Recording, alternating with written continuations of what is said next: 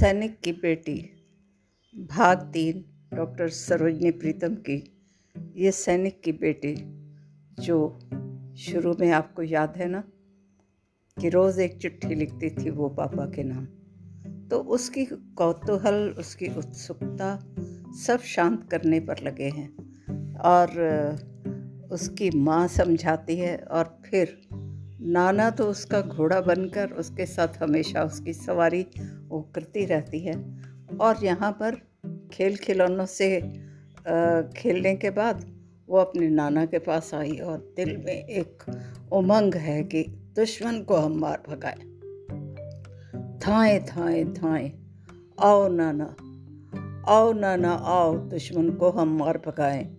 ला पिस्तौल ज़रा नानी माँ, ये बंदूक दिखाना ये तलवार चलाऊं कैसे? तू मुझको सिखलाना। हम बिजली बन टूट गिरे, दुश्मन को काट गिराएँ। दुश्मन ये दुश्मन, इसको तो होगी मुँह की खानी। मैं ललकार कहूँगी हाँ हाँ मैं झांसी की रानी। हाँ ललकार कहूँगी, मैं हूँ, मैं झांसी की रानी। झांसी की रानी, मैं नाना वीर शिवा बन जाए। हम दोनों मिलकर दुश्मन को आओ, मज़ा चिखाएँ आओ, नाना। चलो चलो, दुश्मन को चलकर बंदी आज बनाए। आओ, नाना, आओ, कह उसने तलवार संभाली। नाना ते ने तो बेहस कहा, अरे, तू पिटिया भोली भाली। लड़ने जाएगी घर में? पहले पढ़ लिख, तब लड़ना? नाना, लड़ने के हित क्या नाना होगा मुझको अब पढ़ना? गिनती सीखूं, भला काटनी है क्या सिर गिन गिन कर? गुणा भाग और योग घटा। क्यों सीखूं मैं?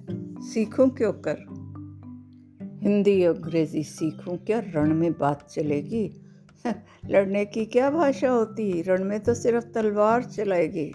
और फिर, नानी ने इतिहास सुनाया, माँ ने कही कहानी। मैंने तो इतिहास की सारी बातें तुमसे जानी। और कहाँ क्या लिखा? आखिर मुझको क्या करना है? मुझे नहीं पढ़ना है।